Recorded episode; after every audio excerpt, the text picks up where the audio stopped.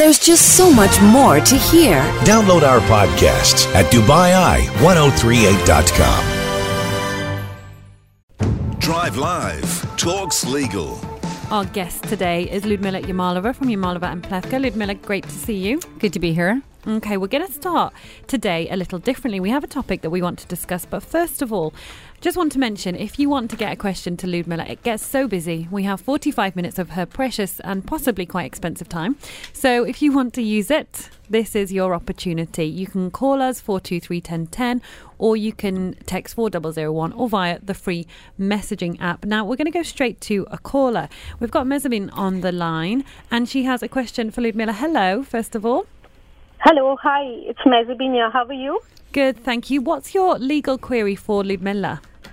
Yeah, my concern here is that I have paid my rental checks to the landlord in four installment along with the Ejari fee, and the landlord representative, that's real estate company, they have not provided me with the contract yet. And Ejari, they are holding because they are asking for administration fee. I have been a tenant in this building since past five years and there has not been any administration fee. Now they have started this new fee and I have paid all my dues. But the contract has not been provided only because I have not paid this administration fee. So just for clarification purposes, you said you've been in this property for five years. Who had been managing yes. this property before the current uh, representative? Was it a diff- It was the current representative. Okay, so they just, they were not charging you an admin fee? They were not charging me. In fact, this year there was a change in the managerial position. There has been a new manager. So he implemented this new fee uh, by giving three months notice, and he declines to give me the contract if I don't pay administration fee. Sure. So contractual, they cannot do that because legally a contract mm-hmm. cannot be amended one-sidedly. So in, he cannot just on his own or mm-hmm. amend or include a different term. That's legally, but mm-hmm. sounds like in practical terms, you um, you've You've signed, you've, if you've paid the checks, it's just you don't have a copy of the contract. And as long as they were managing the process in practical terms, they have control, at least, of registering your contract. Uh, but in in real terms, it's not really an issue for you because as long as you've paid and you have mm-hmm. the previous contracts have been registered with the Ejari, uh, you have a valid contract. So the if if you you could even go to Ejari yourself and you can try to register the contract on your own. Do you at least have a copy, a signed copy of uh, mm-hmm. the countersigned copy of the contract? Of the no, contract? I don't have the signed copy. The original is with him. I have signed it. I have given it to him. He has not signed it and given it to me back. Okay, but the checks, have they been cashed? Uh, the checks have been encashed. They have given me the receipts also. I have the receipt. The check has been encashed. Even Ejari, RERA has called him and asked him to give the contract, but he's reluctant to do so. He's adamant. Uh, sure. Well, uh, at some point, it's it, you, you basically don't need to worry anything you know, from the, uh, the legal standpoint because you have a valid contract. You can you can demonstrate that the contract has also been accepted by virtue of the fact that your checks have been encashed. Uh, and, okay. um, you know, you, really, if the contract is not registered with Ejari right now, unless you need to have an updated Ejari certificate, you, mm-hmm. you you are in compliance with all the laws. So in practical terms, you should not be affected unless you, for example, want to bring, ca- bring a case to the rent committee. And at that point, you need uh, you perhaps need a, an, um, an Ejari registered contract. But in practical terms and in substantive terms, mm-hmm. just because your contract has not been renewed with Ejari, that is not an impediment, and it's not a, uh, it does not invalidate your current contract. Um, my oh. recommendation as well is perhaps to get in touch with the landlord directly, not the, the landlord representative, but the landlord directly. And obviously, mm-hmm. since the landlord has cashed the checks, I mean, it is it's it's not proper for them to not give you the contract. Actually, the landlord belongs to the royal family, so it's difficult to get in touch with them. And um, um, and the real estate company is aware about the consequences. They are aware about the law, but still they, they are troubling the tenant because they feel it, it has come it has become more of an ego issue because uh, since we did not give the administration fee, they hold the contract. They want the administration fee at any cost. It's kind of gone way beyond the business level. Ludmila, is there a, a possibility that maybe perhaps Mesbin could go to the rental dispute centre, get a copy of the contract with the proof that um, these cheques have been paid, and just sort of say, look, I've done everything I need to on my part and I hope you're satisfied that I've paid? Sure. Uh, I mean, you could do that, but, but really mm-hmm. that's not really the role of the rent committee at this point, because okay. there is not a dispute yet. There has not mm-hmm. been a breach of anything. So uh, generally speaking, you can approach the rent committee before you have a case. For example, if you're trying to, uh, to, uh, uh, to give the landlord the cheques or the payment for the rent and the landlord is not available. So you can launch that kind of a sort of a, a pre-case uh, matter with right. the uh, R D C, and they will hold copies of the checks or the checks themselves and to try to get in touch with the landlord. But in this particular oh, case, it hasn't really, you don't really have a dispute yet. There has not, there's not mm. a mature dispute for you to really apply to R D C. So I'd, I'd say at this point, just um, enjoy the property. Obviously, the, you know, all the terms have been accepted, and then try to work with Ejari to try to see if Um, bring them the copies of the checks, uh, the fact that they have been cashed, your previous agreements, and see if you can reason with yeah. them and have the contract registered on your own, because you too have okay. the right. But but one no, one comment, and I guess a lesson to, to derive from this, whenever you sign anything, make sure to get a, a, a scanned copy, or at least keep one copy okay. for yourself and a scanned copy of anything that you sign. That should just be a practice that we all develop as a matter of, of practice. Okay. Yeah, that's a good piece of advice. Thank you very much. Mesbin, thanks for calling. Best of luck. Thank you. Thank you very much. Bye. Have a nice day. Drive Live talks legal. We are talking legal today. Our guest is Ludmila Yamalova from Yamalova and Pletka, and we've already had a phone call today. We've got lots of your text messages to get through, but we're going to turn our attention for a few minutes to a case. Um, when you see this headline, Ludmila, fraudsters get five hundred years in jail. It, I mean, obviously it draws your attention in, because you think, what has someone done to get five hundred years in jail? But you start looking at the detail, and there's quite a serious offence here.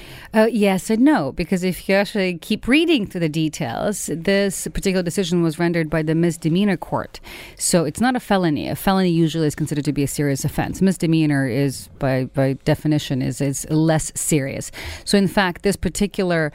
Uh, exa- this particular case was handled by the misdemeanor case uh, court because it was considered to be of a misdemeanor nature. Now, the reason we're hearing the five hundred is because there were five hundred cases plus that were brought against this company, mm. and these are criminal cases. So, in fact, there is no there's no provision in the law that allows for a five hundred plus year sentence. And, and in fact, none of us will be alive to. Uh, well, yeah, yet, but the, uh, the these sort of provision provisions do exist in other jurisdictions uh, where you get double. A life sentence, for example, and such. But in the U A E, there isn't such um, such a penalty.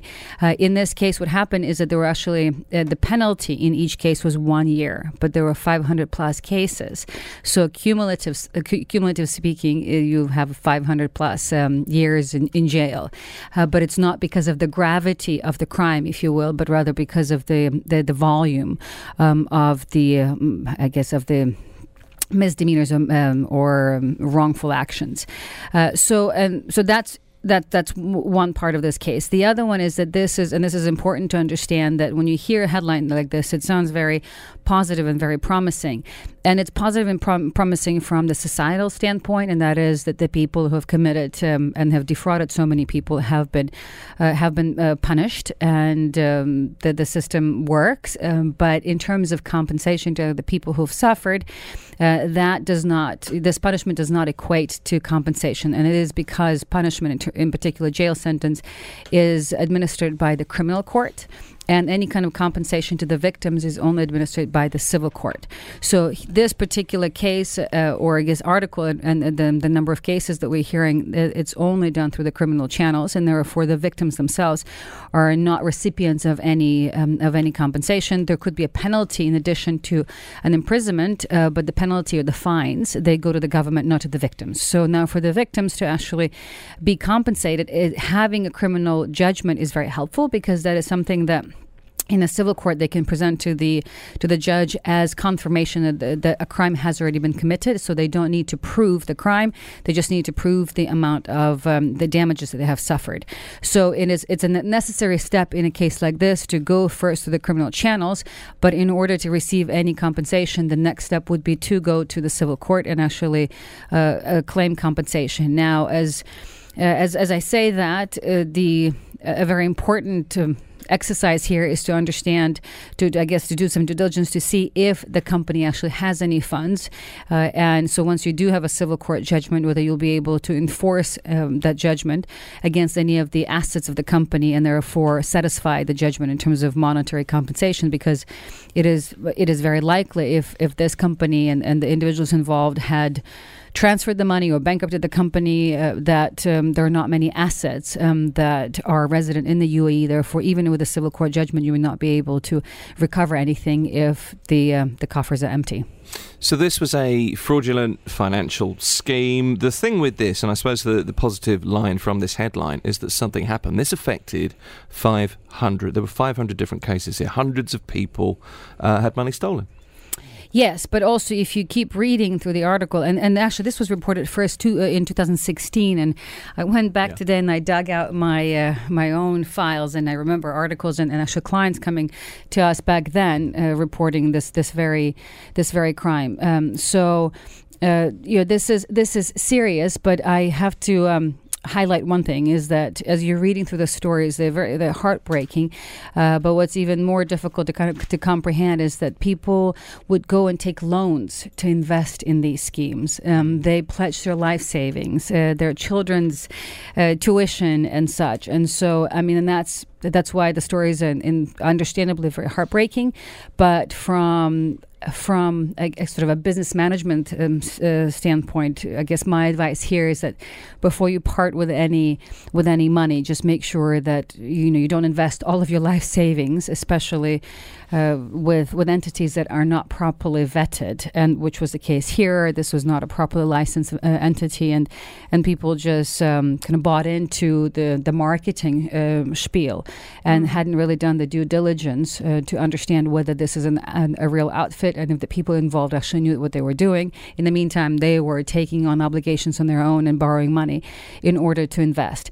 So, and the reason they did that is because the, the marketing spiel was very effective. Uh, the yeah. uh, the promised returns were exorbitant, and uh, you know I've, I've said this before, but my general advice: if it's too good to be true, it is too good to be true. So, be very cautious when you're being promised um, very generous returns in a very short period of time. Well, it was monthly yields of one hundred twenty percent. twenty percent that were being promised in marketing literature. I mean, it Correct. was exorbitant sums that just are, as you say, too good to be true. But unfortunately, mm-hmm. you can see why that's attractive to lots of people. Well, and this is it. And this is why they were, I guess, the, the, the fraudsters were so successful, because yeah. they, they appealed to all those people who, were, in fact, were, most of the people uh, were not very um, sort of high-paid individuals, but they obviously were attracted to the opportunity of making money. And, and that's why they made these sort of risky commitments of borrowed money to try to maximize their return on investment, and this is this is just a Ponzi scheme, which we've seen so many of in, in on much bigger scales.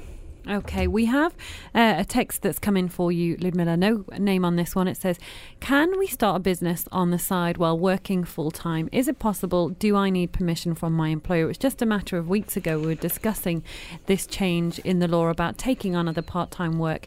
Does that extend to businesses if you want to set your own up? Well, you see, there are two uh, angles actually to this question, and that is one, what is what's the definition of starting a business? Well, if you are just developing the concept behind your business model and you're going to launch it once you have come up with a viable business model, uh, then that's that's one one scenario. But if you're starting to actually conduct business and, and make money, that's something else. So let's say let's let's go through the first scenario. So let's say if, if you and Nat, me and Natalie want to do our own business and we both work full time, so it's absolutely it's it's absolutely fine for us to discuss ideas about setting up our own business and how we're going to develop it. Uh, but once we start actually generating money, there is there are two sides to it. One is, does that um, it, does it present a problem with our current employment? And two, does it present a problem with any of the U A E laws and immigration laws in, uh, in particular?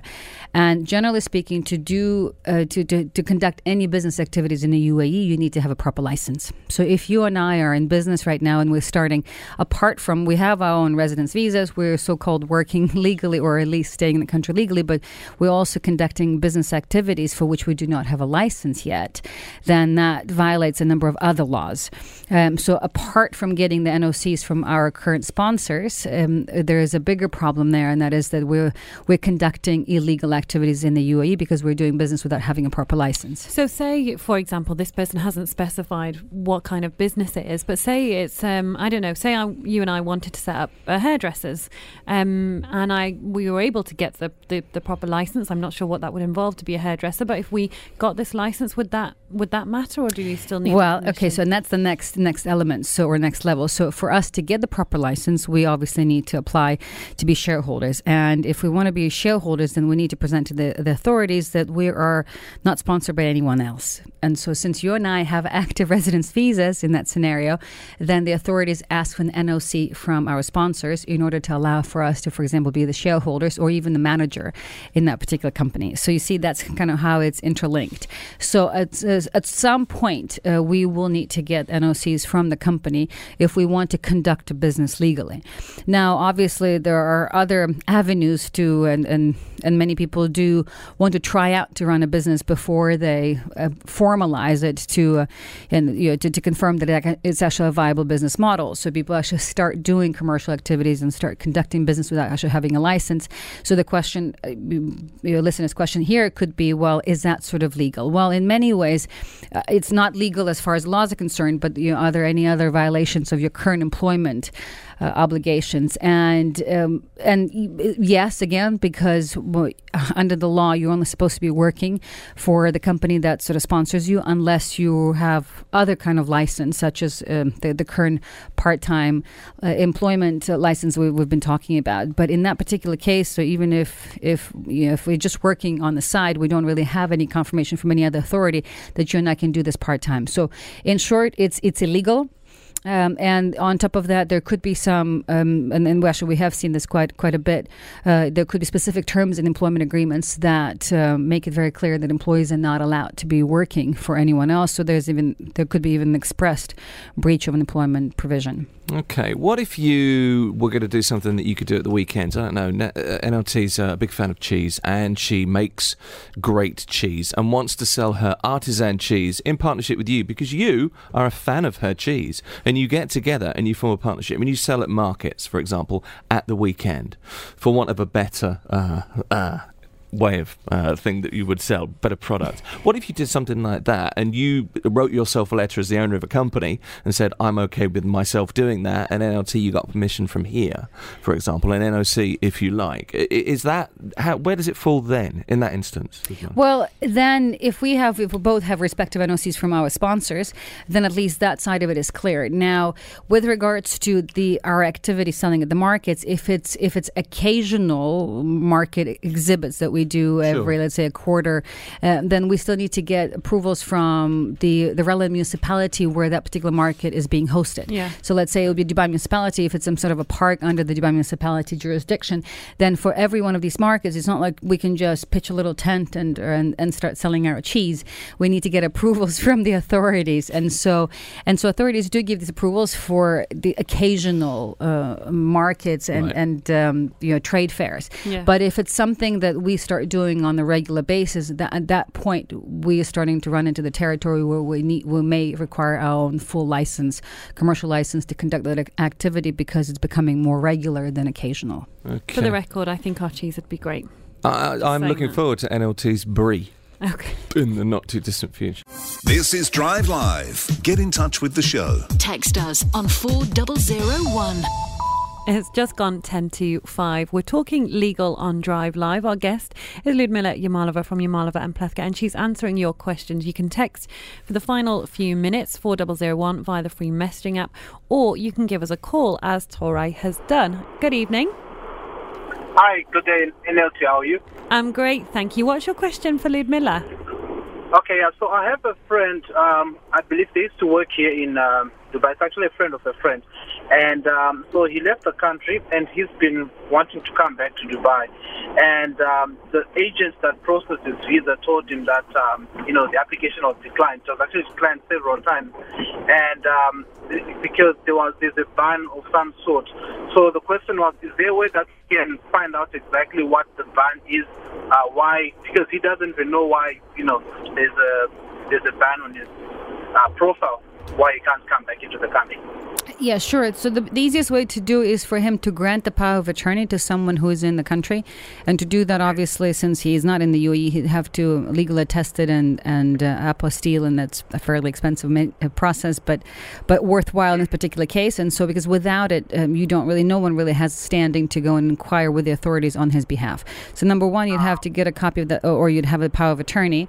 And then with that power of attorney, you could go to the immigration authorities, for example, and and find out the reasons for the ban. Um, so that's that's with regards to finding out whether it's possible to find out. Uh, now, there could be two, several types of bans. If he used to work in the country, it could be, and, and this has happened to many people here before, let's say if they left the country and uh, the companies would have filed an abscondment uh, against okay. them, uh, then um, often those kind of abscondments can be lifted by the company, and and we, you know, and we've we've seen that happen successfully. But that obviously, as you said, the first thing is that you need to find out the reason, and if it's that kind of a reason, sometimes you can work with the previous employer and and have that ban lifted. Um, then other times we've also seen bans sometimes just for immigration purposes. Certain people will not get um, a visa approved, even though they've been to the country many times before. But if you t- if you try again after three or so months, um, we've often we've seen many cases where next time around. The, the visa will get approved.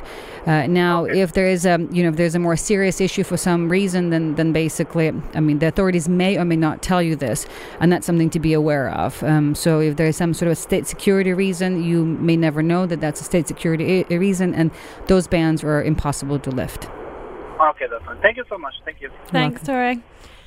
Um, Ludmila, we've got a few questions we want to try and get through with you. Um, a couple of quick fire ones. This one, um, I bought a phone online. It was a European model, but it didn't state it was that online. I only found out when I opened the packaging. The language on the phone wasn't English. It was uh, another country in Europe. Now, I tried to return it to the company and they've said, no, you've opened it, so you, you can't have a refund. However, this person's saying the language is European. It wasn't as advertised. Who's in the right there? Uh, well, the, the consumer. And in this particular case, uh, the company should be more responsible and, and accept the and the refund. That being said, they may it may be that they have their own refund policies uh, that clearly state that if the package has been opened, then they cannot return it. But it's it's sort of nonsensical if you think about it for consumer goods, because in order for you to test the consumer good, you need to open it. So these kind of terms are not really enforceable if they're nonsensical. But a more a more effective, if if um, if you're not successful in reasoning with the company, a more effective avenue is to actually just report the case to the uh, Consumer Protection Department under D E D. That department is quite helpful and they are very responsive. And most of the time when we've seen clients and ourselves, actually, when we brought up uh, claims with them, um, the matters get resolved very quickly. So oh. that might, that's my advice, the Consumer Protection Department. Okay, uh, Yako's texted in and said, um, can or do companies enforce visa employment bans if you resign before the end of your limited contract? I have a friend that wants to resign from a government company in Dubai and move to Abu Dhabi, but we're worried that they'll place an employment ban on her.